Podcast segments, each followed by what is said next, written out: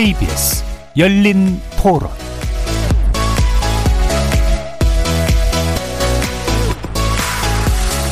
안녕하십니까. KBS 열린 토론 정준희입니다. 미국 쪽에 대한 어떤 보여주기의 목적이 강하지 않나 싶거든요. 협상 테이블 상에서 이제 어, 우위를 선점하려는 목적이 아닐까 그렇게 생각하거든요. 그래도 뭐 대화로 계속 풀어 나가야 되는 기조는 유지해야 되지 않을까 싶어요. 어떻게 보면 군사력 말고 내세울 거가 없다고 생각하는데 자신들의 장점을 부각시켜서 단점을 가린다 뭐 이런 느낌으로 보여요. 어, 우리나라 대북 정책 방향은요 지금처럼 유지하는 게 맞다고는 봐요. 더 극단적인 상황이 안 가게끔. 아, 더 통일은 무슨 이렇게 생각이 드는 것 같아요. 강하게 나가봤자 안 되니까 지금처럼 유지하되 뭘 더해주고 이런 거는 안 했으면 좋겠어요. 좀 기다려야 되지 않겠나 싶긴 한데 저희가 지금 너무 대처하는 게 너무 성급하게 나가는 것 같아서 우선 지금 대화가 지금 잘 안 되잖아요. 이게 대화가 안 되는데 자꾸 대화하려고 막 그러는 게 김정은이는 우리가 눈에 안 들어오는 것 같아요. 제가 보기에는 물론 당연히 통일이 돼야 되고 대화는 해야 되겠지만 우리나라에서 북한을 대하는 대북 정책이 좀 바뀌어야 되지 않을까 거리에서 만나본 시민들의 의견 어떻게 들으셨습니까? 3년 전에 문득 찾아오는 듯 했던 한반도의 봄을 되살릴 수 있을까요? 현재 진행 중인 제8차 당대에서 북한 김정은 국무위원장, 이제 조선노동당 총비서가 됐죠. 남북관계가 2018년 4월 판문점 선언 이전으로 돌아갔다고 규정하면서도 남특, 남측 태도에 따라 얼마든지 3년 전 봄날로 돌아갈 수 있다면서 문을 열어두기도 했습니다. 어제 신년사를 발표한 문재인 대통령은 언제든 어디서든 만나고 비대면의 방식으로 대화할 수 있다면서 남북대화 동력을 살리겠다는 강한 의지를 피력하기도 했는데요. 새로운 대북 제안은 없었던 대신 북측에선 비본질적인 문제로 치부한 보건 방역 분야 남북 협력을 재차 제안하기도 했습니다. 오늘 KBS 열린 토론에서는 북한의 국정 운영 청사진을 제시하는 제8차 당대의 주요 내용 그리고 그 의미는 무엇인지 짚어보고 올해 한반도 정세를 가를 주요 변수들 또 무엇일지 다시금 한반도의 봄이 찾아올 수 있을지 집중 분석하고 전망해보는 시간 가져보겠습니다. KBS 열린 토론은 여러분이 주인공입니다. 문자로 참여하실 분은 9730 누르시고 의견 남겨주십시오. 단문은 50원, 장문은 100원의 정보 용료가 붙습니다. KBS 모바일 콩, 트위터 계정 KBS 오픈, 그리고 유튜브를 통해서도 무료로 참여하실 수 있습니다. 날카로운 의견과 뜨거운 참여 기다리겠습니다. KBS 열린 토론 지금부터 출발합니다. 살아 있습니다. 토론이 살아 있습니다. 살아있는 토론, KBS 열린 토론. 토론은 라디오가 진짜입니다. 진짜 토론, KBS 열린 토론.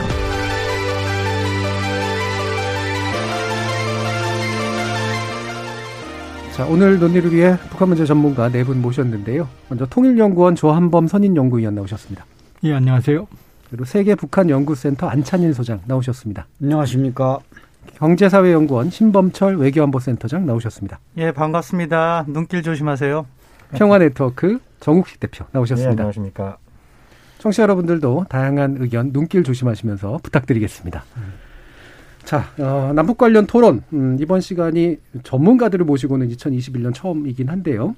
어, 뭐 다른 이슈가 다 그렇긴 하겠지만 이게 남북 이슈만큼 이게 밀물 썰물이 명확한 또 때가 없는 것 같습니다. 그래서 한참 이렇게 밀물일 때 그 많이 또 이렇게 반기면서 얘기가 되다가 또 썰물처럼 쭉 빠지고 나가면 말씀하실 기회도 외로 없어지는 이런 상황들을 많이 겪으시면서 약간 서운함도 좀 있지 않을까 싶으신데요. 올 한해 남북 관계 어떻게 보시는지 지금 상태에 대한 여러분들의 전망 간단히 듣고 나머지 이슈 한번 들어보겠습니다. 먼저 조한범 의원님 말씀 들어보겠습니다. 예, 지금 이제 뭐 밀물 썰물 이렇게 말씀하시지만 저는 이제 제가 자주 쓰는 표현 중에 하나가 네. 강물 흐르는 강물이라는 예. 표현을 쓰거든요. 뭐냐면 이제 한강 여기도 뭐 스튜디오가 옆입니다만 이렇게 한강을 보면 파도를 보면 큰 그 강물이 흘러가는 모습이 안 보이거든요. 음. 그러니까 남북 관계의 파고가 많은 것 같지만 크게 보면 상당한 변화의 길을 가고 있다. 예. 이미 지난해만 보더라도 그러니까 2018년만 보더라도 어 이번 이제 8차 당대회 본인도 말했어요. 이 조미 순회회담, 북미 정상회담이 세계사에 특기할 만한 사변이다 이렇게 표현했거든요. 남북 정상회담도 2018년 4.27, 그다음에 9.19, 2019년 이, 어, 6월달 630 판문점 회동이 있었죠. 예.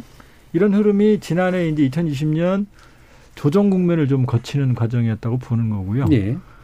그렇기 때문에 저는 변하는 건 있다. 더디지만. 음. 그렇기 때문에 이번 8차 당대에도 면밀히 검토해 보면 여러 가지 뭐 자극적인 언사도 있지만 체제 위기에 지금 직면한 김 위원장이 내부 단속을 하면서 남북 관계와 북미 관계 여지는 상당 부분 열어놨다고 저는 보거든요. 예. 그렇기 때문에 물론 김정은 위원장이 주도적인 변화를 하기는 어렵겠죠.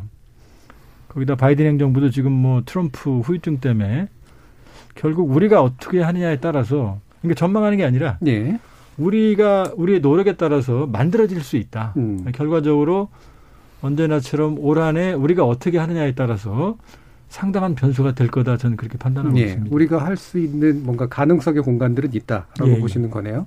좀 주식시장의 화랑이다가 조정을 겪는 것 같긴 합니다만 우상향이라고 보시는 겁니까?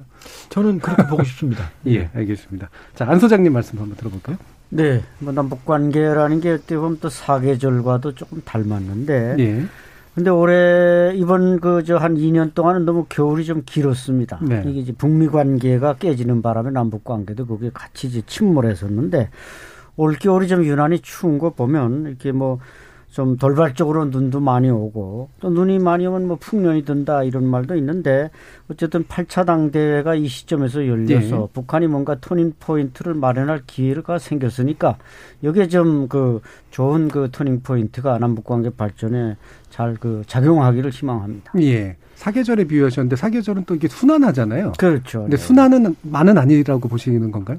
그렇죠. 그렇게 음. 반드시 규칙적으로 3개월씩 음. 쪼개서 동, 어, 뭐야, 춘하추동이 맞진 않지만, 예. 그래도 어쨌든 또 겨울이 가면 봄이 오고 또 음. 봄이 가면 여름이 오듯이, 어, 이제 4월의 봄, 뭐, 김정은 총비서가 말한 4월의 봄, 3년 만에 돌아올지 모르지만, 그 뭐 어느 정도 좀 성숙된 면도 예. 있다. 저는 그렇게 음. 생각합니다. 음. 차고 기우는 그런 어떤 주기랄까? 이런 네. 부분에서 이제 좀 나아질 수도 있는 그런 가능성이 있다. 자, 그러면, 어, 정국기 대표님 말씀 한번 들어볼게요. 네, 그, 뭐, 이번에 이제 당 대회에서 여러 가지 좀 눈에 띈 부분이 있었는데, 네. 저는 역설적으로 이렇게 눈에 안 띈 게 가장 많이 눈에 띄었습니다. 어. 이게 무슨 말씀이냐면, 김정은, 지금 이제 총비서가 됐죠. 어, 김정은 총비서가 보고를 하면서 2016년부터 2020년까지 총결 기간을 아, 결산을 하면서 김정은 총비서가 이렇게 만난 외국 정상에 대해서 계속 열거를 합니다. 그들 해당되는 나라 지금 조한문 박사님 말씀하신 것처럼 이제 북미 정상회담 포함해서 네. 정상회담에 대한 성과를 쭉 열거를 하는데 2018년도에 문재인 대통령하고 김정은 위원장이 세 번 만나지 않았습니까? 네.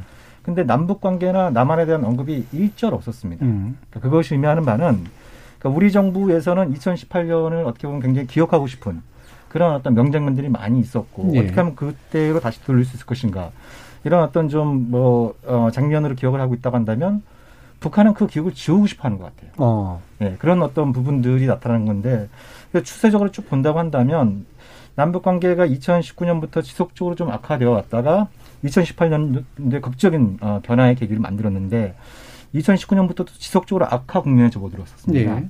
그래서 안타깝게도 어떻게 보면 2018년이 예외적인 시기가 음. 아니었나. 네. 그래서 뭐 저 역시 이제 그 평화운동하는 입장에서 당연히 남북 관계의 회복을 기대하고 있습니다만 뭐 사계절에 굳이 비유를 하자면 이 겨울철이 장기화될 가능성이 네. 상대적으로 더 높다. 음. 다만 이런 어떤 상황에서 새로운 봄을 만들어낼 수 있는 우리 정부의 유일한 가용 수단은 존재한다. 근데 우리 정부가 그 가용 수단을 선택할지는 불분명하다라고 예. 이렇게 좀 말씀을 드릴 수 있을 것 같아요. 음, 구체적인 점 아마 뒤에서 말씀하실 수 있을 것 같은데 2018년은 지우고 싶어하는 듯한 느낌이다는 약간 면을 구겼다 뭐 이런 식의 그 생각을 가지고 있는 것 같다고 보시는 건가요? 그러니까 이제 북한이 이미 이제 작년 그 네. 기록 용화에서 남북 정상회담을 드러내지 않았습니까? 그리고 뭐 해외 공간에 있는 북한 대사관에서도 네. 남북 정상회담을 다, 담은 사진들이 다 일제히 다 없어지고 이런 음. 것들이 아, 그런 일련의 연장선상에서 볼 때, 아, 남북 관계에 대해서 북한이 판단하기에는 우리가 생각하는 것보다 훨씬 더, 훨씬 더 아, 심각한 국면이고, 네. 그런 상황을 초래한 데에는 아, 2018년도에 세 차례 남북 정상회담에서 합의했던, 예, 또 여러 가지 그 합의 정신 이런 부분들이 에, 뭐 미국이라고 하는 뇌생 변수도 있었습니다만 문재인 정부에 대한 어떤 실망감 예. 아, 또 어, 배신감 더 나가서 증오심 이런 음. 부분들이 음. 누적된 결과가 아닌가 그래서 이런 부분들 우리가 좀 냉정하게 판단해야 될 것 같습니다. 음. 그 지금 이제 뭐 그 김정은 지금 총비서가 어, 우리가 먼저 뭔가를 구걸하듯이 하는 그런 모습들을 하지 않겠다라고 하는 말하고 약간 맥락이 좀 통하는 것 같지 않은가 싶은데요. 그럼 심펀전 센터장님은 또 어떻게 보시는지요? 예. 제가 여러 차례 정우식 대표하고 토론을 많이 했어요. 예. 지난 10여 년간. 근데 정세를 파악하는데 똑같은 생각을 해보기는 처음인 것 같아요. 예. 북한 입장에서는 2018년 이후 행보를 보면은 그들 기준으로는 한국 정부가 그때 했던 이야기를 안 지키고 있다 이런 판단을 하고 있는 것 네. 같아요. 그 내용은 무엇인지 모르겠어요. 사실 합의된 바로 보면 저는 북한이 더 많이 위반을 했다고 생각하는데 네. 그리고 문재인 정부는 대한민국 역대 어떤 정부보다 북한에게 잘해주려고 했다. 저는 그렇게 믿습니다. 네. 그런데 북측 입장에서는 그 판단 기준이 다른 것 같아요. 그렇기 음. 때문에 2018년을 지우려고 하든 아니면 그때 아, 기억을 되담아, 서 한국 정부를 계속해서 압박을 하든 그런 모습을 보이고 있는 거죠. 그거는 지금 2021년 1월에 한 단면입니다. 예. 그런데 이 외교나 남북 관계라는 것이 어느 순간 한 단면만으로 전개되진 않아왔어요. 예. 보면은 우리가 2018년을 얘기하고 또 5년 전인 2016년을 이해하고 하는 거면 계속해서 북한의 입장도 바뀌었고 한국 정부의 입장도 바뀌어 왔다는 거죠. 그렇기 때문에 올 한 해를 전망함에 있어서는 사실상 기회는 여러 개가 있다고 봐요. 예. 바이든 행정부의 입장도 트럼프 행정부와 다르고 거기에서 북한이 불만을 가질 부분도 있고 희망을 가질 부분도 있습니다. 문재인 정부의 대응 저는 정 대표님과 반대되는 입장에서 비판을 하곤 했는데 예. 아무튼 우리 정부도 조금 더 세련되게 접근을 하면 뭔가 기회를 만들어갈 수도 있다고 봅니다. 왜냐 지금 북한이 어렵거든요. 예. 그런 부분을 갖다가 우리가 어떻게 잘 접근해서 대화를 만들고 기회를 창출하고 그래서 우리가 원하는 것을 하나씩 하나씩 이루어 가느냐 이런 전략적 접근이 잘 이루어진다면은 올 한 해 그렇게 부정적으로만 보지 않습니다. 네. 알겠습니다. 네 분의 어, 비슷한 듯 다른 이 전망들을 한번 좀 이렇게 지켜봤고요. 자 그러면 중요한 이슈 중에 하나인 이제 이 노동당 8차 대회 관련된 이야기, 요 함의를 좀 분석해봐야 될 것 같은데 이 부분 안찬희 소장님께 좀 여쭤봐야 될 것 같아요. 이게 어떤 의미를 차지하고 있는 대회인가라고 하는 부분이요.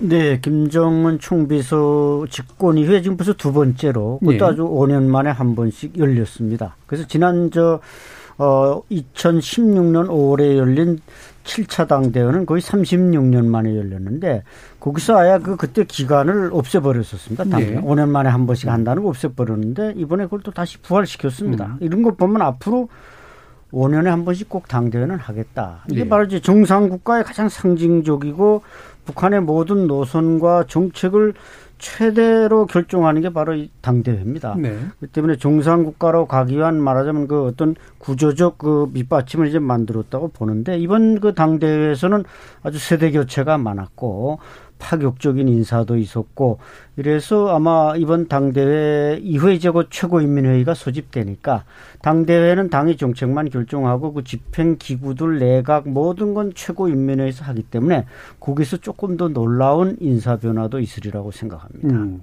그러면 안 소장님은 이번 당대회에서는 어떤 점에 좀 주목하고 계세요? 인, 인선이나 이런 거에 주로 주목하시는 예, 주로 음. 인선에 뭐 정책에서는 음. 크게 뭐 이제 말하자면 크게 바뀐 게 없는 게 하나 더 주목한다면 이제 인민 무력상 이때까지 인민 무력상으로 써오던 물론 건국 초기에는 보위상이라 그랬습니다만 이걸 국방상으로 바뀌었다. 네. 그리고 이제 국방력 강화로 조국을 통일하겠다.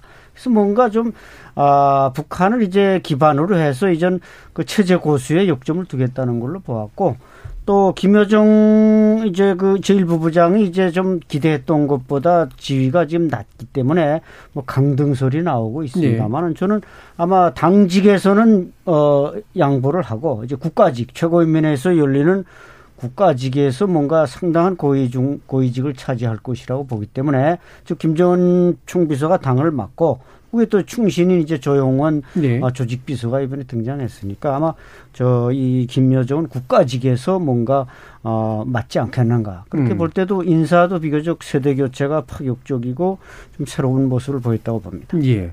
그럼 이번 이제 당대 같은 경우에는 예년하고 좀 달랐던 면들이 이제 몇몇 눈에 띄잖아요. 일단은 언제 하는지 잘 모르다가 이제 하는 걸 보고 나서 이제 알게 됐고 꽤 기간도 길었고 마스크 안 쓰고 수천 명이 모였고 그 다음에 어 방금 말씀하신 그 여러 가지 좀 파격적인 인선 같은 것들도 있었고 어 이런 식의 어떤 전반적인 모습들을 보면서 어 어떻게 좀 해석하는 게 좋을까 좀 궁금한 면도 있거든요. 좀 한번 면.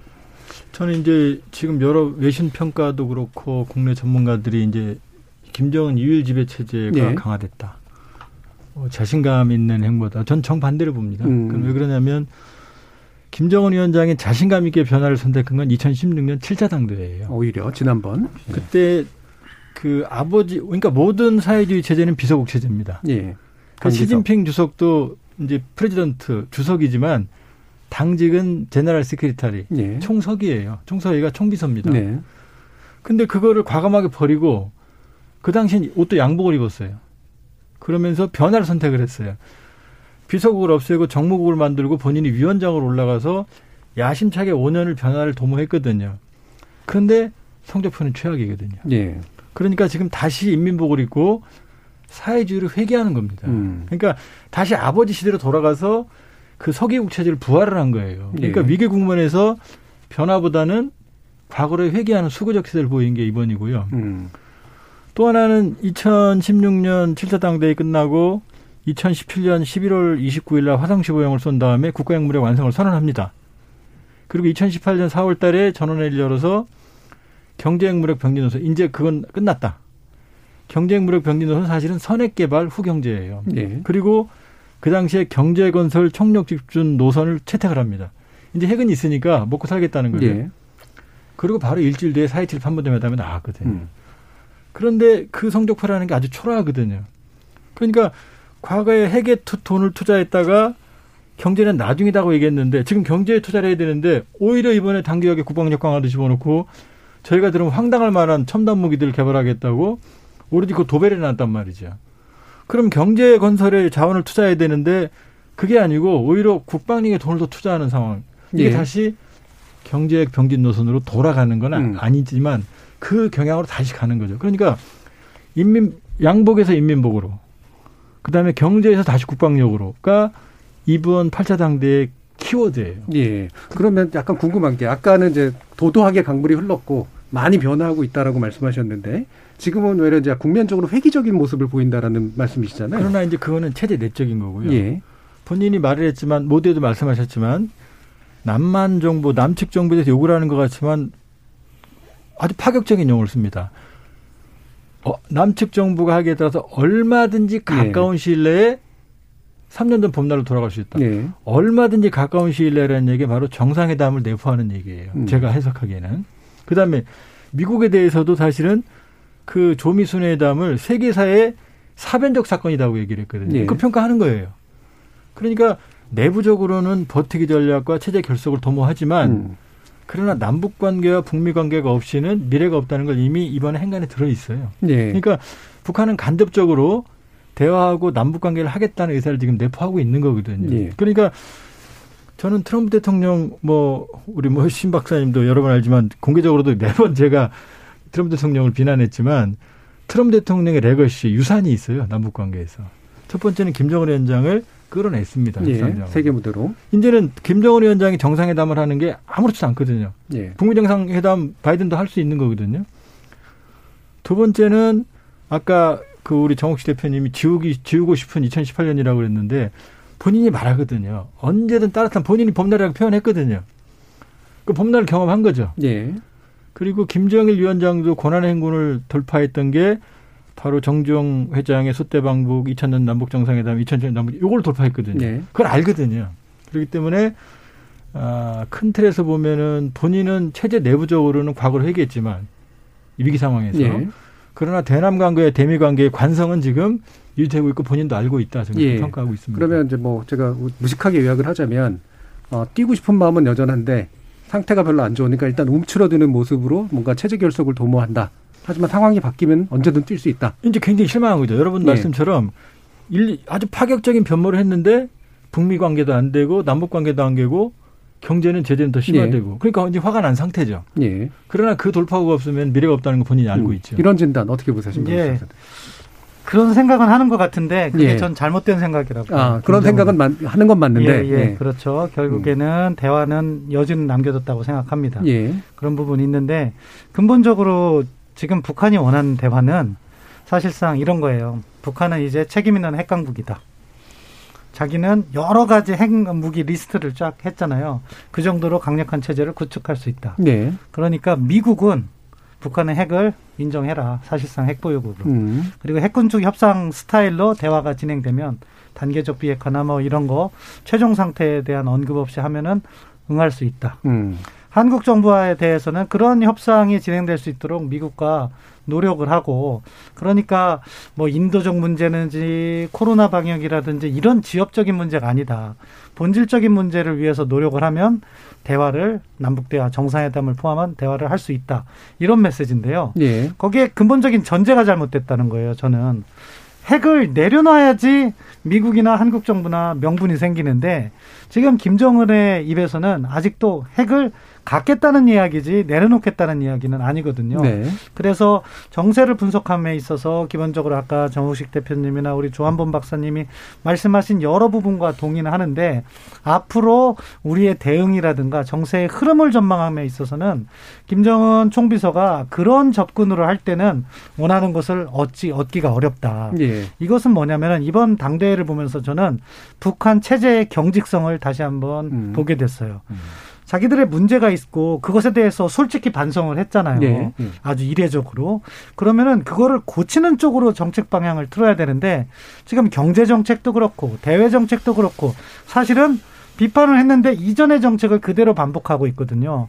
따라서 우리에게 주어진 과제는 뭐 잠시 후에 자세히 말씀드리겠지만 그 부분과 관련해서 어디까지 수용하고 어디까지 우리가 설득을 하는가 네. 그 선을 분명히 정해놓고 가야 되는데 아직도 그렇게 못하고 있어요. 음. 그 부분은 제가 뒤에서 다시 설명드리겠습니다. 네, 뭔가 잘못됐다라고 하는 거는 인정은 하는데 잘못된 방향으로 고치려고는 하지 않는다. 예, 그게 네, 그런 생각이시네요. 정국 대표님 어떻게 보세요? 네, 그, 어, 뭐, 신 박사님 말씀에 저 역시 동의를 하는데요. 예. 그러니까 그, 그러니까 핵을 내려놓으면서 뭔가 변화를 모색해야지 핵을 강화시키는 방향으로 변화를 모색하면 뭐 북한이 원하는 걸 얻을 수 없다라고 저 역시 이제 예. 마찬가지 생각을 좀 갖고 있습니다. 그렇지만 그 좀 일단 그거는 이제 우리가 원하는 북한이고 있는 그대로의 북한은 좀 다르지 않습니까? 예. 근데 우리가 아, 냉정하게 봐야 될 것은 있는 그대로의 북한을 먼저 제대로 좀 바라보고 거기서 우리가 대응책을 세우는 게 중요하다고 생각하는데요. 저는 이번에 북한의 당대회에서 나온 국가 전략을 그 한 단어로 요약하자면 병진 노선 2.0이다라고 음. 표현을 하고 싶습니다. 그러니까 단순한 회기가 아니라는 겁니다. 단순한 예. 회기가 아니라고 하는 게 과거에 이제 경제 핵무력 건설 병진 노선과 이번에 병진 노선 제가 2.0이라고 표현을 했습니다. 그 연속 순성이 있으면서 차이는 뭐냐면 경제 건설에 있어서 그 병, 과거 1차 병진 노선 기간 때에는 자력갱생을 중심에 놓되 대미 담판을 통해서 평화적인 경제 발전에 유리한 평화적인 환경, 즉 제재 해결을 추구하는 추구하는 네. 그런 내용도 좀 들어가 있었고 아까 그것이 이제 조 박사님 말씀하신 것처럼 2018년 4월 20일 전환회의에서 어, 경제 집중 노선으로 전환하게 된 중대한 아주 그 요인이었는데 어찌됐든 그것이 이제 장밋빛 환상으로 끝났다라는 게 북한의 결론인 겁니다. 네. 그래서 북한이 취한 방식은 자력갱생과 자극 자족을 강화하는 방식으로 경제 건설을 간다는 겁니다. 여기서 중요한 것 중에 하나가 뭐냐면 북한이 과거에는 막 제재에 대해서 막 비명을 지르고 온갖 비난을 하고 지난번 하노이 때도 영변 핵수를 통틀어 드러낼 테니까 제재를 네. 완화해달라 이런 방식으로 왔는데 이번에는 거꾸로 그런 겁니다. 이제 더 이상 외부 탓하지 말자. 제재를 상수로 안고 가겠다는 겁니다. 제재를 네. 네. 제재를 상수로 안고 오히려 그걸 전화 위복의 계기로 삼아서 자력갱생과 자급자족을 강화시키는 그런 방법으로 경제 견설을 가겠다라고 음. 하는 게 지금 일차적인 선택지입니다. 이것이 네. 이제 아, 일차 병진 노선 기간하고 달라진 측면이고요. 핵무력 건설은 더 우리가 더 중요하게 바라봐야 되는데요. 크게 세, 세 가지 차원에서 북한식 현대화를 얘기를 하고 있는데 하나는 2차 공격력 확보입니다. 거기 거기서 핵심되는 것은 바로 잠수 핵잠수함을 만들어서 아, 핵미사일을 장착하는 이것이 이제 2차 공격력의 핵심이 되는 부분이고요. 두 번째는 미사일 방어 체제 MD 회피하는 기술을 강화하겠다. 이것이 이제 극초음속 미사일이라든지 그다음에 이제 MIRB 그러니까 이제 독립적으로 탄도가 여러 군데로 떨어질 수 있는 이런 것들이 이제 그 MD 회피 기술. 그다음에 우리 입장에서 가장 중요한 것이 아마 제가 알기로는 공식적으로 북한이 처음으로 전술 핵무기를 거론했습니다. 네. 이것이 이것은 우리 남북 관계 차원에서 굉장히 중대한 의미를 갖게 됩니다. 예. 아, 북한의 이제 그 보고 내용을 종합해 보면 북한이 작년 재작년에 이른바 그 단거리 발사체라고 불리는 사종 세트를 여러 가지 여러 번 선보이지 않았습니까? 예. 거기에 장착 핵무기를 있다는 걸 강력히 시사를 한 예. 겁니다. 근데 앞에 두 가지는 주로 좀 이렇게 전략 무기, 그러니까 전략 핵무기는 주로 상대방으로 하여금 전쟁을 결심하지 못하게 하는 그 그런 어떤 전략적인 목적을 띠고 예. 있다고 한다면 전술 핵무기는 유사시를 전제로 한 개념입니다. 예. 유사시의 군사적인 목적을 달성하기 위해서 예를 들면 북한이 강력하게 비난하는 한국의 이제 그 F F 35 스텔스 전투기 기지 혹은 사드 기지 이런 데를 정밀 타격하는 데 있어서 전술 핵무기를 유사시에 동원할 수 있다라고 하는 것은 네. 그런 어떤 개념이 들어간 거기 때문에 굉장히 위험하다는 겁니다. 예. 그래서 제가 아까 서두에 말씀드린 것이 아, 북한으로서는 아까 말씀드린 것처럼 이제 3년 전에 기억을 한편을 지우고 싶지만 남측 태도에 따라서 언제든지 아, 빨리 아, 그때 봄으로 돌아갈 수 있다라고 얘기를 한 부분은 자꾸 이제 남측에서 그 세 차례 정북 그 정상회담과 관련해서 중요한 합의 사항은 모르쇠 하고 혹은 이제 거꾸로 가면서 북한이 별로 이렇게 중요하지 생각하지 않는 특히 이제 코로나 같은 경우는 이번 같은 경우도 보면은 어찌됐든 7천 명이 모여갖고 마스크를 쓰지 않은 상태에 7천 명이 예. 모였잖아요. 이제 그만큼 북한이 국가적으로 모든 힘을 동원해서 코로나 방역에 성공하고 있다고 하는 자신감을 보여준 측면인데 근데 북한은 안 받겠다는데 자꾸 우리는 주겠다는 거잖아요. 예. 예? 예. 그런 어떤 부분들이 이제 오히려 남북 관계 악화의 그 요인이 된 측면들이 있으니까 김정은이 이번에 메시지를 던진 부분은 그런 비본질적인 문제 말고 본질적인 문제. 판문점에서 두 차례, 또 평양에서 한 차례 만났을 때 본질적인 문제에서 남북 정상회담이 합의한 가장 중요한 것이 바로 군사 문제 해결이거든요. 네. 근데 안타깝게도 이제 그 이후에 문재인 정부가 추구한 것은 사상 최대 규모의 전력 증강이었습니다.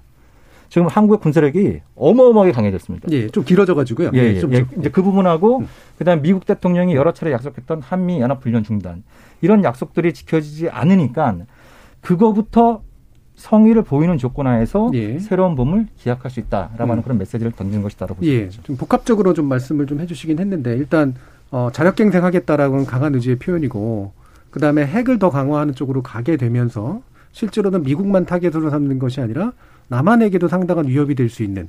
그래서 군비 경쟁이 또 발생할 수도 있는 이런 이제 상당히 좀 다른 상황이다라는 그런 말씀으로 이해가 됩니다.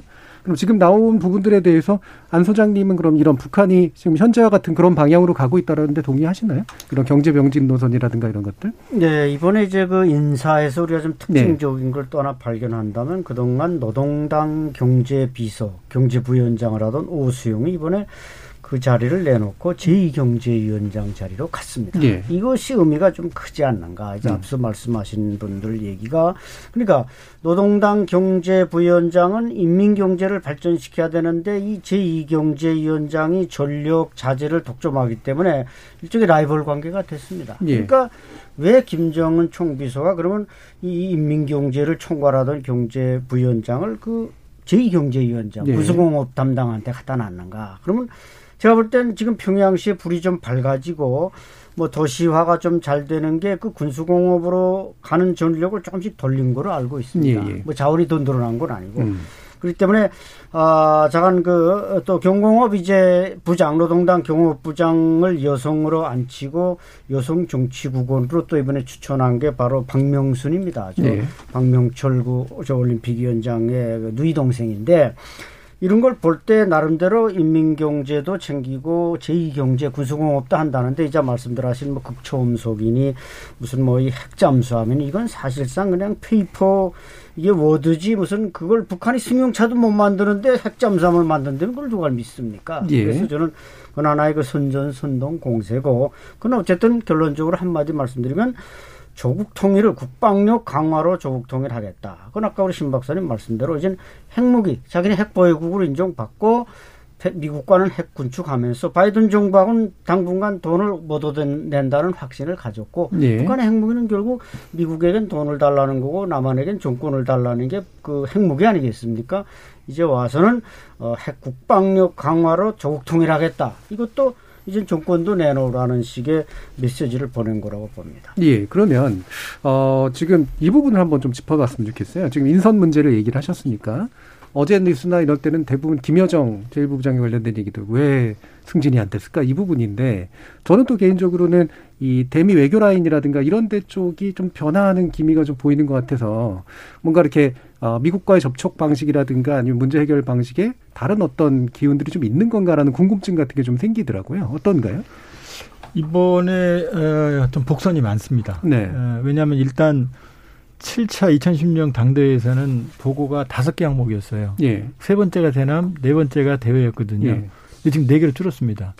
대남하고 대회가 붙었어요. 아 하나로. 예. 음. 그러니까 대회 부분도 현저하게 줄었는데 말로는 조국 통일을 얘기하지만 사실은 의도는 투코리아. 그러니까 자기들의 예. 길을 가겠다. 왜냐하면 국력이 이렇게 차이가 나는 통일할 수 없거든요. 그러니까 말과는 다른 행간이 숨어 있다 보이고 그다음에 대외 라인이 전반적으로 쇠퇴했습니다. 그러니까 일단 이번에 조용원이라고 하는 파격적인 승진 예. 그림자 실세도 있지만 문책성 인사가 있어요. 예, 예. 일단 북한의 경제사령탑은 상임위원 다섯 명 중에 한 명인 박봉주가 경제사령탑이거든요. 박봉주는 모든 직함을 다 잃었습니다. 음. 두 번째 이 최선희, 김영철도 예. 김영철도 지금 이제 부위원장직을 상실했어요. 부위원장이 이제 비서국체로 전하면서 비서로 전환됐는데 비서 정치국 위원 자리는 유지했지만 비서에서는 잘렸습니다. 예. 그리고 이제 통전부장이라는 자리로 사실은 어, 주기가 낮아졌죠. 예. 그 다음에 최선희 대미 담당을 했던 최선희도 당 중앙위원회 소보위원으로 밀려났어요. 예. 그러면 김여정도 대남과 대미 라인을 지금 이끌고 왔거든요. 음. 근데 성과가 없지 않습니까? 그러니까 이번에 문책성 인사로 정치국 후보에서 탈락을 했다 이렇게 보고요. 그러나 이건 겉으로 드러나는 그림이지 행간은 김여정의 위상은 오히려 강화됐다. 오히려 왜냐하면 음. 당 대회를 준비하려면 집행부가 초기에 구성이 돼요 첫날. 예. 그게 39명입니다. 여기에 이번에 초고속 승진한 기, 조영원이 19번째, 김여정이 20번째 호명이 됐어요. 예. 그리고 최초로 주석단에 앉았습니다. 음. 김정은 뒤에 바로 뒷줄에 조영원 바로 옆에 줄에 앉았거든요. 그러니까 겉으로는 이게 주의가 하락한 것 같지만 이미 최고의 20인 roster 안에 들어가 버린 거죠. 예. 들어가 버린 거고 북한 인민들의 그 뇌리 속에 아 주석단에 앉은 여자다라고 각인이 된 거죠. 그러니까 네. 실제로 드러난 인사와 그 다음에 뒤에 인사는 다르다 이렇게 볼 수 있고요. 이번에 인사는 역시 가장 눈에 띄는 부분은 역시 이제 그 대남 부분이 약화된 걸 보면 예. 리선권도 외무상에서 정치국 후보 위원 중에서 호명 순서가 맨 뒤로 밀렸어요. 그렇더라고요. 예. 예 그렇기 때문에 에, 이 여러 가지 면에서 대외 부분은 많이 축소가 됐습니다. 음. 그리고 역시 이제 조영원을 말하지 않을 수가 없는데요. 조영원은 이 그러니까 서열 3위로 올라갔습니다. 김정은 그다음에 나 빼고 나머지 이제 상무이 다섯 명이거든요. 근데 김정은 오늘 노동신문에 김정은 다음에 최룡해 그다음에 조영원이 나왔어요. 순서가. 리병철하고 이제 김덕호는 그 뒤로 나왔거든요. 예. 그렇기 때문에 이제 김정은을 보좌하던 그림자 실세들이 전면적으로 나서기 시작을 했다. 네. 그러니까 갑자기 낯선 사람들이 우리가 잘 모르던 낯선 이름들이 나오면 이제 나오기 시작을 하는 겁니다. 이걸 어디서 볼 수 있냐면 지난해 12월 17일 날 이게 이제 김정일 사망 주기거든요. 네. 주기 그 기일인데 이때 소수의 측근만 데리고 김정은 위원장이 금수산 태영정을 참배했거든요. 20명도 안 돼요. 거기에 조영원하고 김여정이 껴 있었습니다. 그렇기 때문에 그 정도의 친위 그룹들이 이번에 전반적으로 약진을 했다. 네. 그러니까 겉으로 드러난 인사 이면에 현재 김여, 김정은의 친위 그룹들이 위기 상황에서 전면적으로 포진이 됐고 김여정은 향후에도 김영철이 이제 대남 통전부 장관, 통전부장, 그다음에 대외 리선군 이 둘을 데리고 평창에 온 게 김여정이거든요. 예. 그러니까 김여정은 향후에도 아마 대남과 대미를 총괄하는 그 위상은 변함이 없을 겁니다. 예. 그러니까 대남하고 외교 쪽은 문책성 인사도 있었고 약간 축소되는 분위기이고 대신 이제 친위 그룹들은 확실하게 약진을 했는데 보이는 것과는 달리 김여정의 역할은 오히려 더 강화되면서 뭔가를 진행하고 있을 것이다. 전 그렇게 봅니다. 예. 네. 어떻게 보세요, 신본철 선 예, 저도 김여정의 예. 역할이 강화까지는 모르겠지만 네. 뭐 김여 김여정이 강등됐다는 데는 동의하지 않습니다. 네.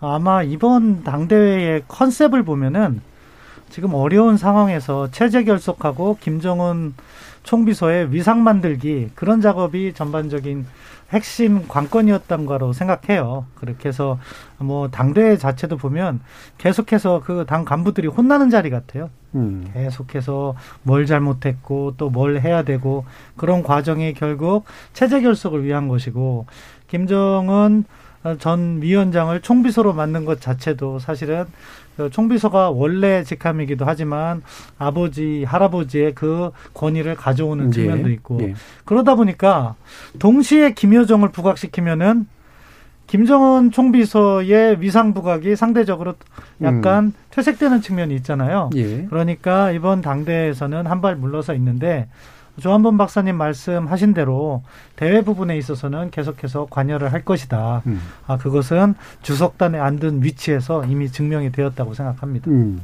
그러면 이게 어, 강화까지는 아닐 수도 있다라는 약간의 이제 단서를 달아주시긴 했는데 어, 대남과 외교 쪽에서의 어떤 그 뭔가 이렇게 구체적으로 눈에 보이는 행보들을 특정 인물들을 통해서 할까라고 하는 건 이제 잘 뚜렷하진 않아가지고요. 어떻게 보시나요, 정우식 대표님?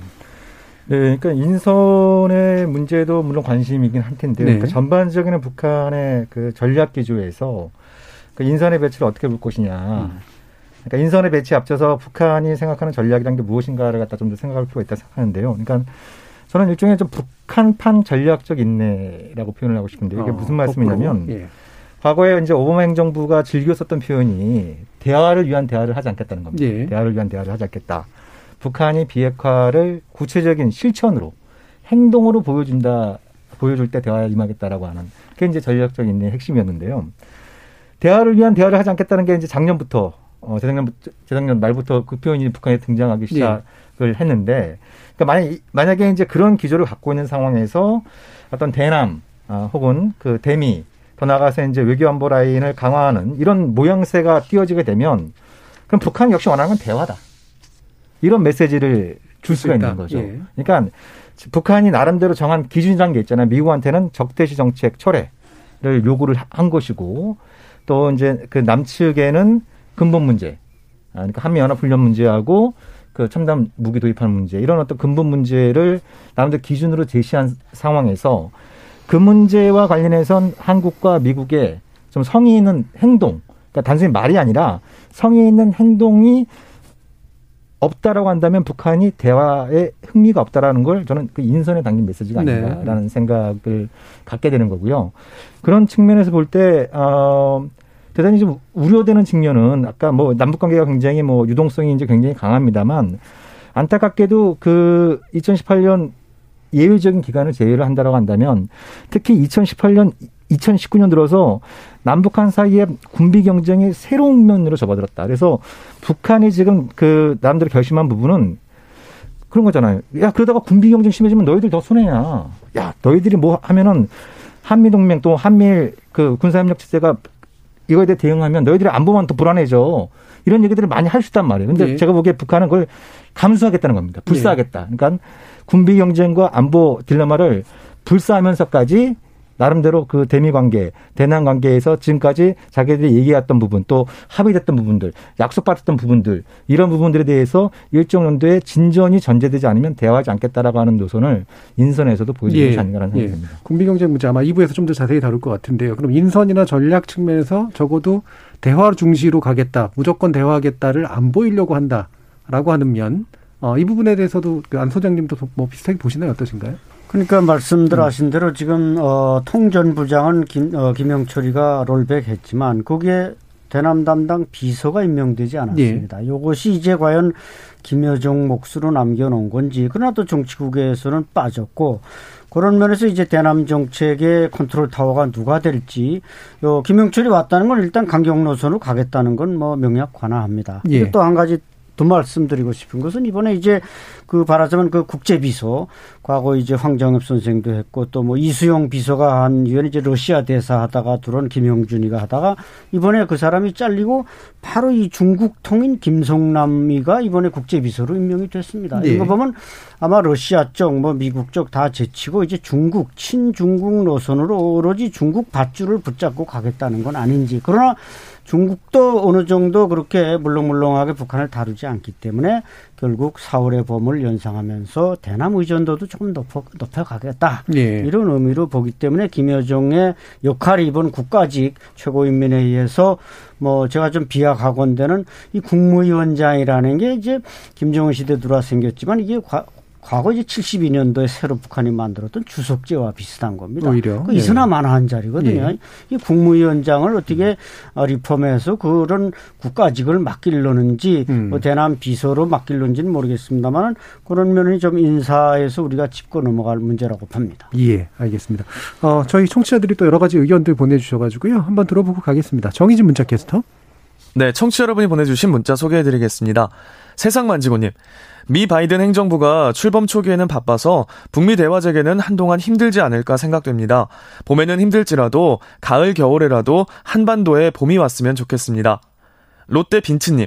남북 연락사무소 폭파에 대한 변상을 안 해준다면 남북 대화는 하지 말아야 한다고 생각합니다. 7910님. 남북 관계가 지체된 건 트럼프 대통령의 쇼맨십에 그친 태도, 북한이 핵을 내려놓지 못한 것, 그리고 우리 정부의 적극적인 노력의 부족이라고 생각합니다. 기억 비읍 시호님.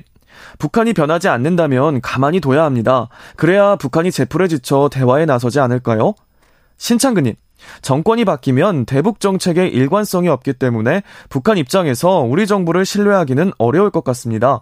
북한의 입장에서는 북미 대화가 우선인 만큼 미국이 협상에 신뢰를 줘야 한다고 생각합니다. 이창섭님, 한반도의 봄을 만들려면 남북 한의 대화 이전에 한반도의 종전선언이 우선되어야 합니다.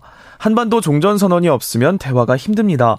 이 점을 우리 정부도 인정해야 하는 시점입니다. 해주셨고요. 7080님, 북한의 태도를 이미 잘 알면서도 아직도 평화 얘기를 해야 합니까? 남북 합의를 해도 북한 당국은 언제든지 철회할 수 있는 정권입니다. 나마스트님, 이웃나라와 교류하듯 남북 교류를 먼저 시작하면 좋겠습니다. 0573님, 남북 연락사무소 폭파에 대한 사과도 없이 무슨 남북 대화를 하나요? 사과가 우선돼야 합니다. 겨울님, 남북이 하루빨리 서로 왕래해야 합니다. 개별 관광부터 시작하면 어떨까요? 최고는 평화님. 전쟁 나면 가장 피해를 보는 것이 우리나라입니다. 우리의 안전을 왜 미국과 상의해야 하나요? 우리 정부가 주도적으로 대화 재개에 나서야 합니다. 라고 보내주셨네요. 네, KBS 열린 토론. 이 시간은 영상으로도 생중계되고 있습니다. 유튜브에 들어가셔서 KBS 일라디오 또는 KBS 열린 토론을 검색하시면 지금 바로 토론하는 모습 영상으로 보실 수 있습니다. 지금 방송을 듣고 계신 청취자 모두가 시민 농객입니다. 계속해서 청취자 여러분들의 날카로운 시선과 의견 보내주세요. 지금까지 문자캐스터 정희진이었습니다. 토론이 세상을 바꿀 수는 없습니다. 하지만 토론 없이 바꿀 수 있는 세상은 어디에도 없습니다.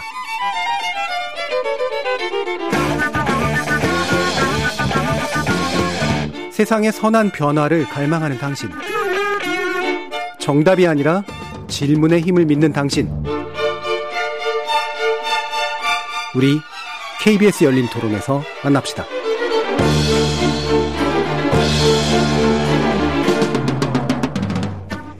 KBS 열린 토론 신년을 맞아 대북 관계 관련된 문제 전망해 보고 있는데요. 세계 북한 연구센터 안찬일 소장, 통일연구원 조한범 선임연구위원, 평화네트워크 정국식 대표, 경제사회연구원 신범철 외교안보 센터장 이렇게 네 분의 전문가와 함께 하고 있습니다. 아, 아까 군비 경쟁 관련된 우려에 대해서 이제 아까 정 대표님께서 말씀해 주셨는데 실제로 이제 남한의 이제 그 국방비 지출 규모는 굉장히 높아지고 있는 건 맞잖아요. 어, 어떻게 보세요? 이런 군비 경제 실질적으로 좀 가능성이 있다고 생각하십니까, 신태 선생님? 뭐 북한은 그렇게 하고 싶어하는 것 같은데 예. 제가 그래서 아까 김정은 어, 총비서 북한 체제가 지금 되게 경직됐다. 예. 지금 북한이 하는 행보는요 소련이 사실은 80년대 하는 행보하고 비슷해요. 그때도 계속 군비 경쟁 미국하고 했고 거기에다가 퍼레이드 하면은 그럴싸하게 했고 예. 딱그 모습이에요. 그런데 어려운 문제, 당면한 경제 문제는 그때 못 풀었거든요. 네. 미국하고 군비 경쟁을 했다는 거죠. 그 페레스트로이카 글라스노스트 이전에 그 이전에 그, 그 소련 구소련의 모습인 음. 거죠. 저보다 우리 음. 조한범 박사님께서 잘하실 거라고 생각하는데. 계셨던. 예. 그런데 지금 그렇게 군비 경쟁을 해서 북한이 얻을 수 있는 것도 적을 뿐더러 예. 사실 한국과 같은 경우에는 북한에 비해서 경제적으로 50배 이상의 잘 사는 나라죠. 핵무기 우리가 개발을 하지 않고 있어서 그렇지 또 뭐 미국하고의 확정 억제를 고려한다면은 사실은 그 부분도 우리가 1대1로 대결했을 때 북한이 한국을 상대할 수준은 아니라고 생각해요. 예. 물론 동맹이 약화되고 우리가 음. 북한 핵 위협에 노출된다면은 그때는 우리가 절체절명의 위기가 있기 때문에 안보를 하는 사람으로서 그러한 위협을 사전에 예방하기 위해서 북한의 위협이라든가 거기에 대응하기 위한 무기 체계라든가 전략을 우리가 고민을 하는 거지 지금 북한의 선택은 전 잘못된 방향으로 갔다 예. 그렇게 생각합니다. 예. 그러면 저희 이명관 님이 이런 또 의견 주셨네요. 북한은 과소평가하시는군요. 자동차 못 만들어도 핵잠수함은 만들 수 있습니다. 대륙간탄도 미사일 보세요. 그러면서 아까 안 소장님께서 아, 가능하지 않다 이렇게 말씀 주셨었는데 막 이렇게 아니다 가능하다 또 이런 의견도 주세요. 좀 구체적 으로 말씀 주시죠. 글쎄 그분 네. 의견도 뭐 존중해야 되겠습니다만은 사실상 그 김일성 뭐 김정일 이게 무슨 뭐 어, 공산화 뭐 이런 야망들은 하나의 꿈에 불과했지 70년대 예. 이후에 그것은 현실화되기는 어려운 문제입니다. 특히 지난해 우리 대한민국 F-35A를 몇 대를 들여왔습니까? 예. 열석 대를 들여왔고 올해 아마 한 30대 들어오고 내년까지 거의 40대가 다 들어오지 않습니까? 이 스텔스기 아마 아, 10대만 가져도 김정은 총비서가 지난해 여쭤그 계속 방사포 실험하고 이게 실험한 게 우리 비행장 활주로를 깨겠다는 거예요. 네. 그게 뜨지 못하게 하기 위한. 음. 이런 걸 놓고 볼 때 아, 승용차를 못 만들어도 핵잠수함을 만든다. 물론 논리적으로는 어, 말로는 설명할 수 있는 일이지만 그분이 아마 직접 북한에 가서 한번 북한을 움직여 보든지 북한군의 밑바닥 실정을 한번 살피고 온다면은 어, 제 말이 맞다. 이런 예. 확신을 얻을 게요. 예, 뭐, 그러니까 손을 두시는 분들이 갑자기 예. 많아지셨는데, 일단 심원천 선생님. 어, 저는 청취자 예. 의견에 일부 동의합니다. 일부 동의. 합니다. 예. 왜냐하면은 사실 만들 능력이 있다고 봐요. 왜냐하면은 음. 자동차 못 만든다? 거기에 투자를 안 하고 해서 그렇지. 어, 저희가 착각을 했었던 부분이 북한이 핵무기를 만들 때, 아, 북한의 기술력으로 그렇게 핵탄두를 소형화해서 미사일 탑재할 수 있는 그런 기술이 있겠느냐. 그런데 한 20년 노력하니까 만들잖아요. 네. 어, 장거리 미사일, 대륙간 탄도 미사일도요. 사실은 2000년대 북한이 남쪽으로 쐈을 때 우리 군에서 건진 부분이 있었어요. 예. 그러니까 노동 미사일 두 개를 갖다가 조악하게 조합했더라고요. 예. 그러면서 무시했지만 결국엔 만들어요. 음. 다만 제가 강조하고 싶은 것은 그러한 선택이 잘못된 선택이라는 거죠. 네. 군비 경쟁 쪽으로 간다는 건 음. 아마 안찬일 박사님께서는 그런 부분을 음. 강조하셔서 설명하신 거라고 생각합니다. 예. 어, 예. 정식 대표님. 좀, 그 부분에 대해서는 신 박사님 의견에 저는 전적으로 동의합니다. 예. 북한이 잘못된 선택을 하고 있다. 모두에게 예. 불행할 수 있는 선택을 하고 있다라는 데에서 아주 강한 저는 그 우려를 네. 갖고 있습니다. 예. 근데 왜 그런 거냐. 음.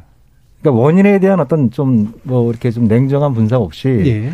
북한한테 아무리 손가락질해도 그건 아까 말씀드린 것처럼 있는 그, 그대로의 북한을 바꿀 수 없습니다. 네.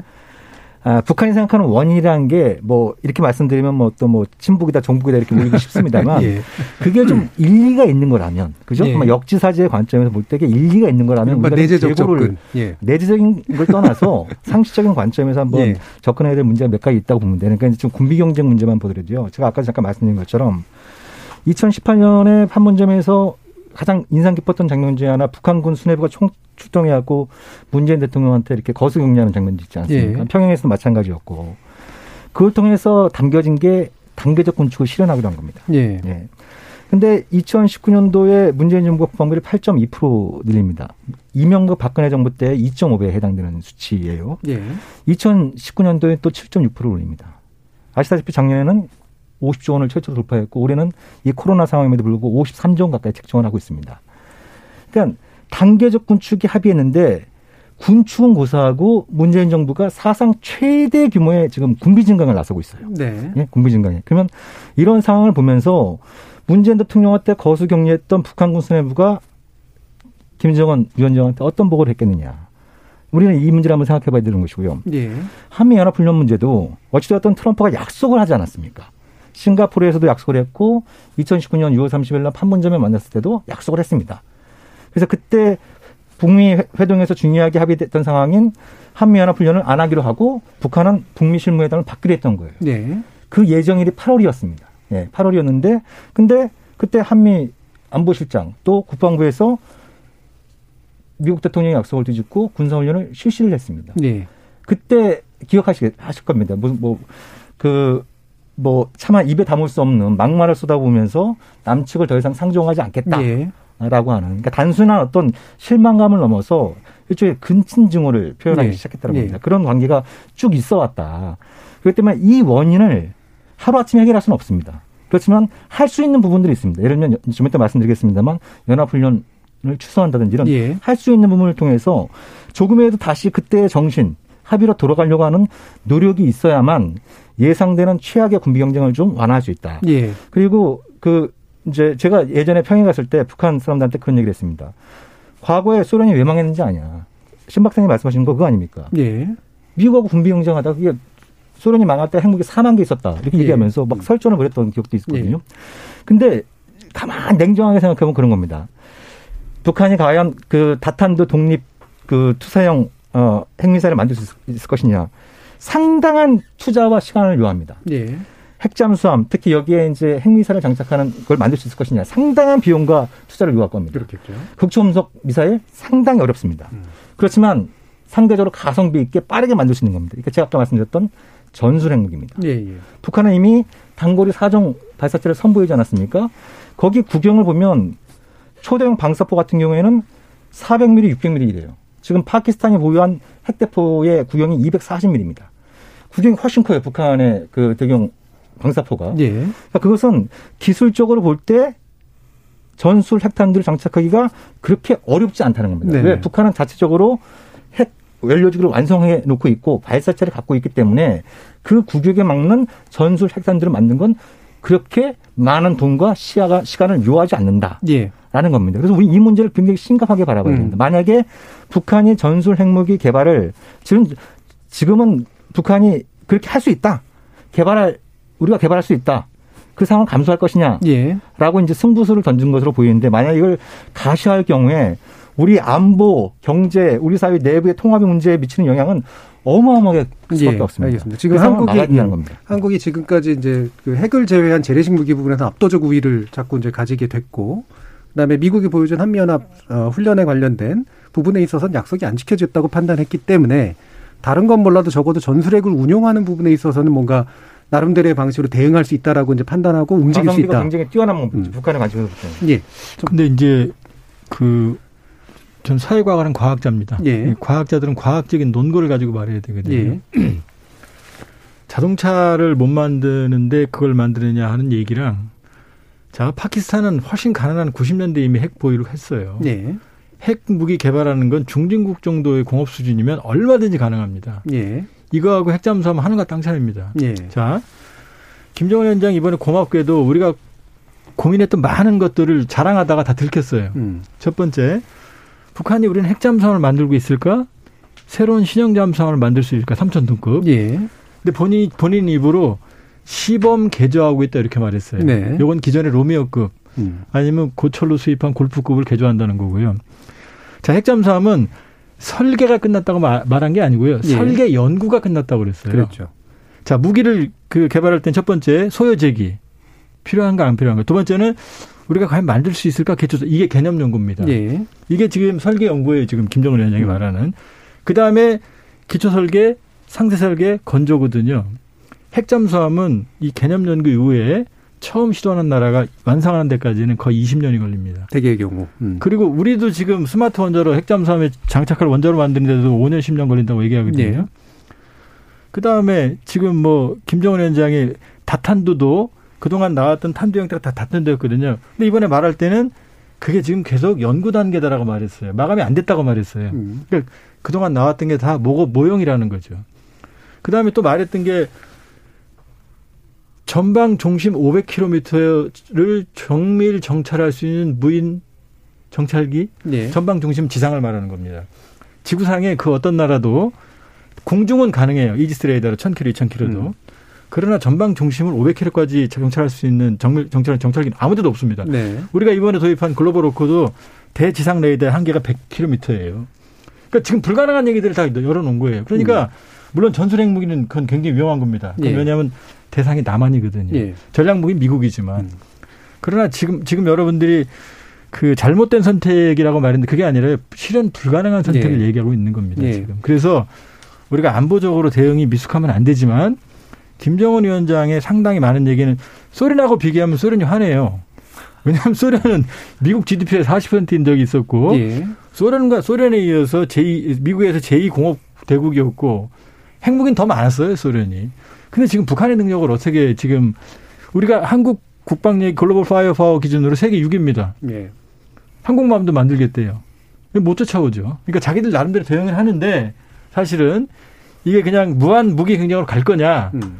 아니면 북한이 핵도 내려놓고 우리도 불필요한 무기 체계는 예, 가지지 않는 쪽으로 갈 거냐 이런 지금 기로에 서 있는 거죠. 예. 그럼 어떻게 생각하세요? 이 부분을 이제 해법의 관점에서 약간씩 좀 다르실 것 같은데 이를테면 아까 정우식 대표님은 우리가 먼저 뭔가를 이렇게 좀 성의를 보여야 된다. 좀 더 어 뭐 군축이라든가 아니면은 그러니까 국방부를 적어도 늘리진 않거나 뭐 무기 도입을 그런 식으로 하지 않거나 또는 한미 군사 연합 훈련 같은 것들을 성의를 보이거나 이런 방식으로 해서 저쪽이 과도한 군비 경제로 나가지 않도록 해야 된다라는 쪽에 맞춰져 있으신 것 같은데요. 네, 그러니까 그 우리가 먼저 성의를 보인다 이런 걸 떠나서 예. 어찌됐든 약속하고 합의한 바가 있지 않습니까? 네. 약속하고 합의한 바가 있는데 그 돌이켜 보면은 그 한미 양국 대통령이 공식 공개적으로 한미 연합훈련 중단을 약속한 게 1992년입니다. 노태우 대통령하고 조지 네. H.W. 부시 대통령이 기자회견을 통해서 당시 세계 최대 규모의 팀스 훈련을 중단하겠다라고 선언을 하면서 그것이 아, 남북 기본 합의서 한 번 더 비핵화 공동선언, 그다음 북한의 그 안전조치 협정 이게 아주 중대한 아, 배경이 됐던 건데. 근데 그걸 갖다가 한미 국방장관들이 나중에 그걸 뒤집어 버리고 예. 팀스 훈련을 시작하면서 북한이 또 NPT 탈퇴를 선택하고 그러면서 이제 북핵 문제가 예. 본격화됐던 예. 기억이 있거든요. 그래서 29년 만에 한번 약속을 제대로 지켜보자는 겁니다. 예, 그 사이에 또 트럼프가 여러 차례 약속을 예. 한 바가 있기 때문에 그러니까 우리는 우리도 그렇고 미국도 그렇고 북한한테 아 너희들이 핵만 내려놔 봐. 어? 제재도 풀어주고 북미 수교도 할 수 있고 평화협정도 체결하고 어? 경쟁력도 화, 어, 활성화될 수 있고 그럼 너희들이 훨씬 더 안전하고 잘 살 수 있어 이렇게 얘기를 하고 있지 않습니까? 사실 그것들은 굉장히 먼 미래이자 큰 예. 약속들이에요. 그죠? 그거에 비하면 한미 연합 훈련을 취소하는 건 그걸 뭐 크게 조정하는 건 작은 약속입니다. 예. 작은 약속조차 지키 미국이 지키지 못하고 그죠? 그 미국이 대통령이 약속했던 작은 약속 관련해서 대한민국 정부가 그걸 호응하지 못하는 음. 그 정도의 용기도 없는 상태에서 과연 북한이 핵을 내려놓은 다음에 어떤 미래에 예. 대한 확신이 있을 것인가. 예. 역사지의 관점에서 본다고 한다면 지금 가용 수단을 아무리 찾아봐도 이게 안 보여요. 예.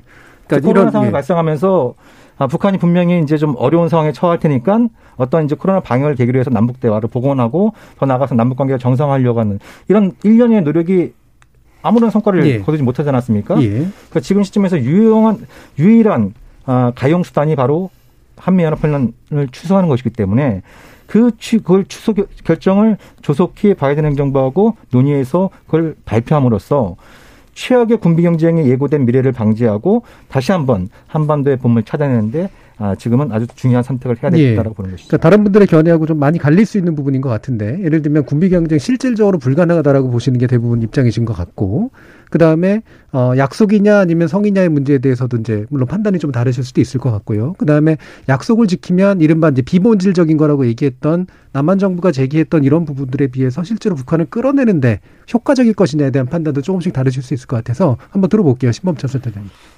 이 북한하고 협상을 해본 과거 사례들을 쭉 보면은요, 북한은 그래요. 자기가 절대 뭐 해달라고 얘기 안 합니다. 예. 상대방 보고 뭐 내놔라 얘기를 하죠. 음. 그럼 우리가 내놔요. 그럼 그게 스타팅 포인트고 또 다른 거를 또 요구해요. 예. 그렇기 때문에 저는 우리가 어떠한 조치를 할 때 북한은 어떠한 조치를 할 것인가 분명하게 합의를 하고 분명하게 받아내야 된다는 거예요. 네. 어, 지난 2018년에 우리가 북한과 정상급 회담을 하면서 좋은 기여를 가졌지만 어, 성과를 내지 못했던 것은요 합의된 자체가 모호했어요. 네. 우리가 위반했다고 말씀하시는 분들도 계시지만 그 모호한 거를 가지고 누가 위반했다? 말하기 어렵고 그 정신이나 구체적인 행동으로 볼 때 남북 공동 연락 사무소 폭파라든가 이런 건 북한이 더 위반을 많이 했다고 봐요. 트럼프 대통령 이야기를 했어요. 트럼프 대통령이 정말 미국에서 일방적으로 연합군사 훈련 중단을 말할 수 있는 유일무이한 대통령이었다고 생각하는데 예. 트럼프 대통령의 설명도 보면 북한이 비핵화 조치 한다니까 하겠다는 거죠. 그래서 하노이에 만나서 만났을 때 어떤 비핵화 조치를 갖고 왔느냐 계속 반복해서 물었다는 거고요. 사실 그런 걸 보면은 이게 누구한테 뭘 합의를 정확하게 어떤 것을 했는지 확인하기 전에 누가 뭘 해야 된다기보다는요. 저는 다시 만나야 된다고 생각하고 예. 구체적인 행동 대 행동을 교환을 해야 돼요. 모호하게 조선반도 비핵화, 북미 관계 개선 이런 수준을 넘어서 사실 그때 어 싱가포르에서도 그랬고 하노이에서도 그랬고 저는 항상 구체적인 합의가 나오느냐를 관점으로 해서 예. 이것이 진전이 있었냐 없었냐를 평가했던 건데 그때 그렇게 구체적인 합의를 하지 못한 게 오늘날 교착의 원이라고 예. 생각합니다. 그럼 해법은 어떻게 되느냐? 저는 사실 이번에 문재인 대통령께서 또다시 신년 기자회견에서 아 신년사에서 방역 협력하고 어, 인도적 지원 그리고 관광 사업 재개를 예. 한거 제안한 게 지금 우리 정부가 조금 더 세련되게 외교를 할 수 있는데 하지 못한다는 거예요. 네. 뭐냐? 그거는 바로 며칠 전에 김정은 총비서가 비본질적인 거라고 무시했던 제껴둔. 거예요. 예. 그걸 우리 대통령께서 다시 이야기하면요. 이분의 협력이 진전될 수가 없어요. 예. 북한은 김정일 중, 김정은 중심으로 돌아가잖아요. 그런데 그쪽에서 한 얘기를 우리가 잡아서 역제안을 할 수 있는 기회가 있었어요. 네. 뭐냐? 북한이 바로 본질적인 문제라고 이야기한 거. 네. 연합군사 훈련이 될 수도 있고 예. 또는 사실은 뭐 군비 중강도 얘기했으니까 북한이 또 우리 보고 합의 안 지킨다가 뭐라고 했죠. 네. 그러면은 우리가 제안할 게 뭐가 있냐? 저는 남북 군사 공동위원회를 제안했어야 돼요. 네. 그게 군사 분야 부속해서 합의서의 내용이고 그게 북한이 이야기하는 본질적인 부분이고 네. 그럼 그거를 우리가 갖자 그거 북한이 안 나오고 있거든요. 본질적인 네. 부분에. 그럼 김정은 위원장이 자기가 던진 말이기 때문에 화답이어서 나올 수도 있고 네. 그걸 안 나온다는 거는 북한이 사실상 본질적인 게 아니라 대화를 하기 싫다는 의도라고 우리가 또 다시 네. 판단을 할 수가 있어요. 이런 부분에 있어서 지금 상황은 어렵지만 북한이 던진 화두를 어떻게 활용할 것인가 우리가 조금 더 전략적이고 세련된 접근을 하고 만약에 북한이 현재 상황에서 대화를 하지 않겠다. 미국과 먼저 하겠다. 저는 그렇게 추정을 하고 있는데 예. 그럼 미국과 공조를 어떻게 해나가느냐가 중요한데 저는 문재인 정부와 바이든 행정부는 협력을 잘할 거라고 생각해요. 예. 왜냐하면 제가 과거 행정부에 있을 때 아, 지금 바이든 행정부 인사들 주로 오바마 2기 때 있었던 분인데 그 측근들과 여러 대화를 해보면 대화를 하고 싶어해요. 그렇기 때문에 문재인 정부와의 호흡은 잘 맞을 거예요. 그런데 여전히 북한이 지금처럼 핵군축 협상을 한다고 하면은 접점이 만들어지지 않기 때문에 진전이 없는 거죠. 네. 따라서 우리도 북한에게 지금 문재인 정부가 잘못하고 있는 두 번째 거는 북한을 대화로 끌어내기 위해서 쓴소리를 하지 않는 측면이 있어요. 음. 그럼 적어도 문재인 아, 북 김정은 체제도 알고 있을 거예요. 어, 문재인 정부의 장점은 있어요. 뭐냐? 북한에 대해서 선의를 갖고 있다는 거 대한민국 국민 90%는 인정할 겁니다. 예. 북한도 알 거예요. 예. 그럼 그때 우리가 진정성 있게 북한한테 이야기를 해서 너희가 적어도 비핵화만큼은 진전을 보여라. 그 의사를 표명하고 최종 탱태 합의해 주면 우리가 어느 어느 단계까지 합의를 이끌겠다.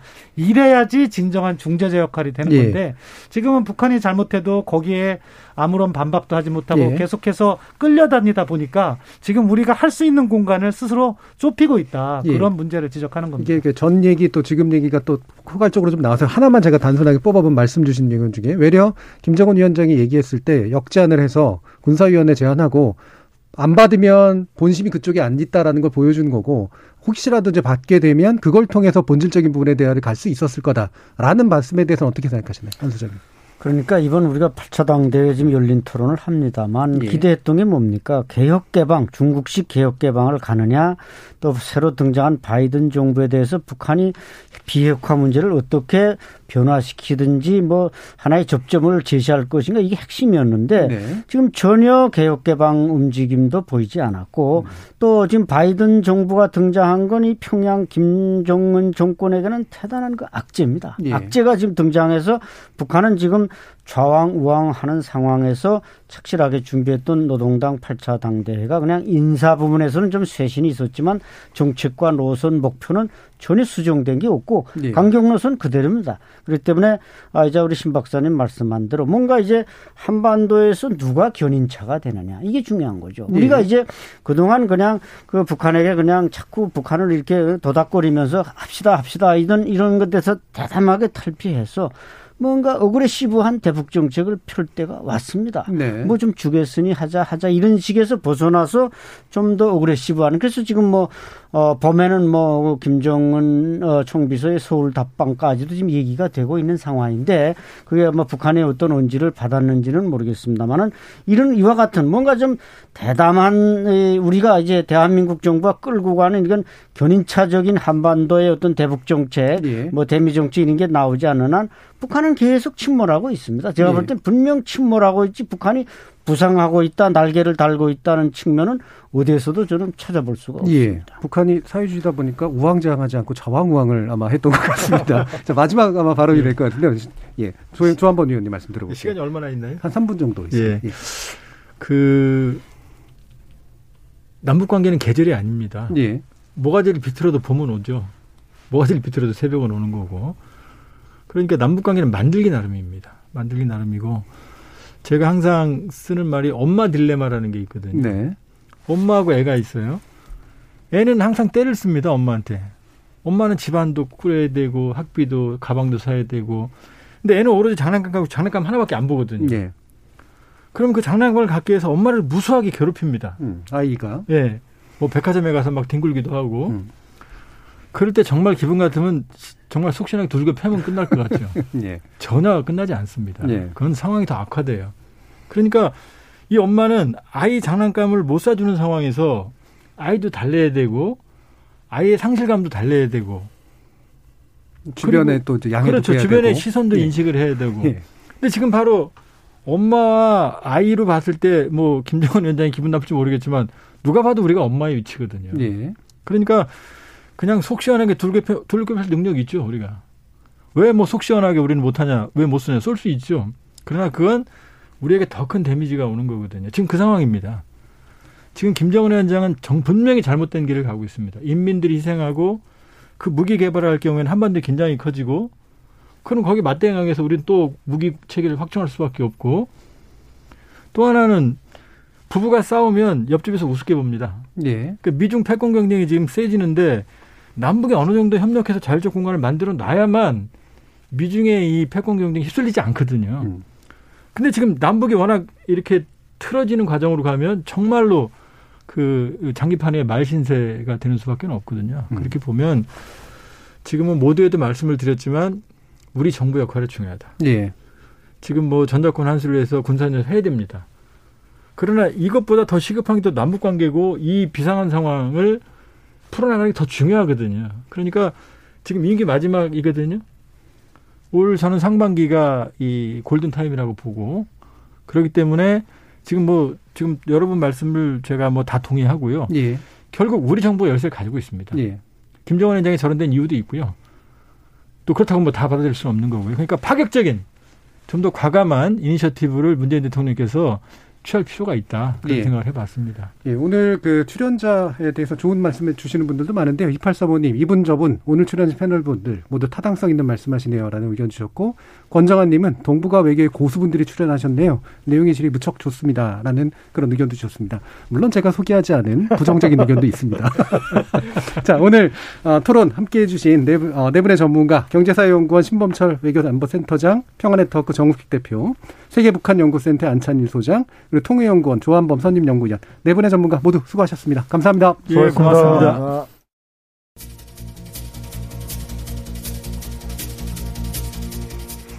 남북 간 남북 정상 간 합의라는 단순하고 선명한 수단을 통해 우리가 바라는 방향으로 남북 관계를 진전시키고 핵무기 없는 한반도 평화 체제를 구축하는 일이 가능하다면 모르겠지만 키를 진 미국 그리고 주변국의 이해관계가 복잡하게 얽힌 조건에선 남북은 물론 어느 한 주체도 단칼에 문제를 해결할 수 없다는 건 짧게는 지난 3년, 그리고 길게는 지난 70년의 경험이 보여주고 있습니다. 그런 만큼 과도한 설레발과 헛된 희망도 금물이지만 우리 안에 무기력과 체념이 굳어지게 만드는 것도 경계해야 하겠죠. 결국 목마른 이가 우물을 파야 하는 법인데 문득 우리 모두가 정말 목이 말라 있는 건 맞기는 한지 몹시 궁금해지기는 합니다. 지금까지 KBS 열린 토론 정준이었습니다.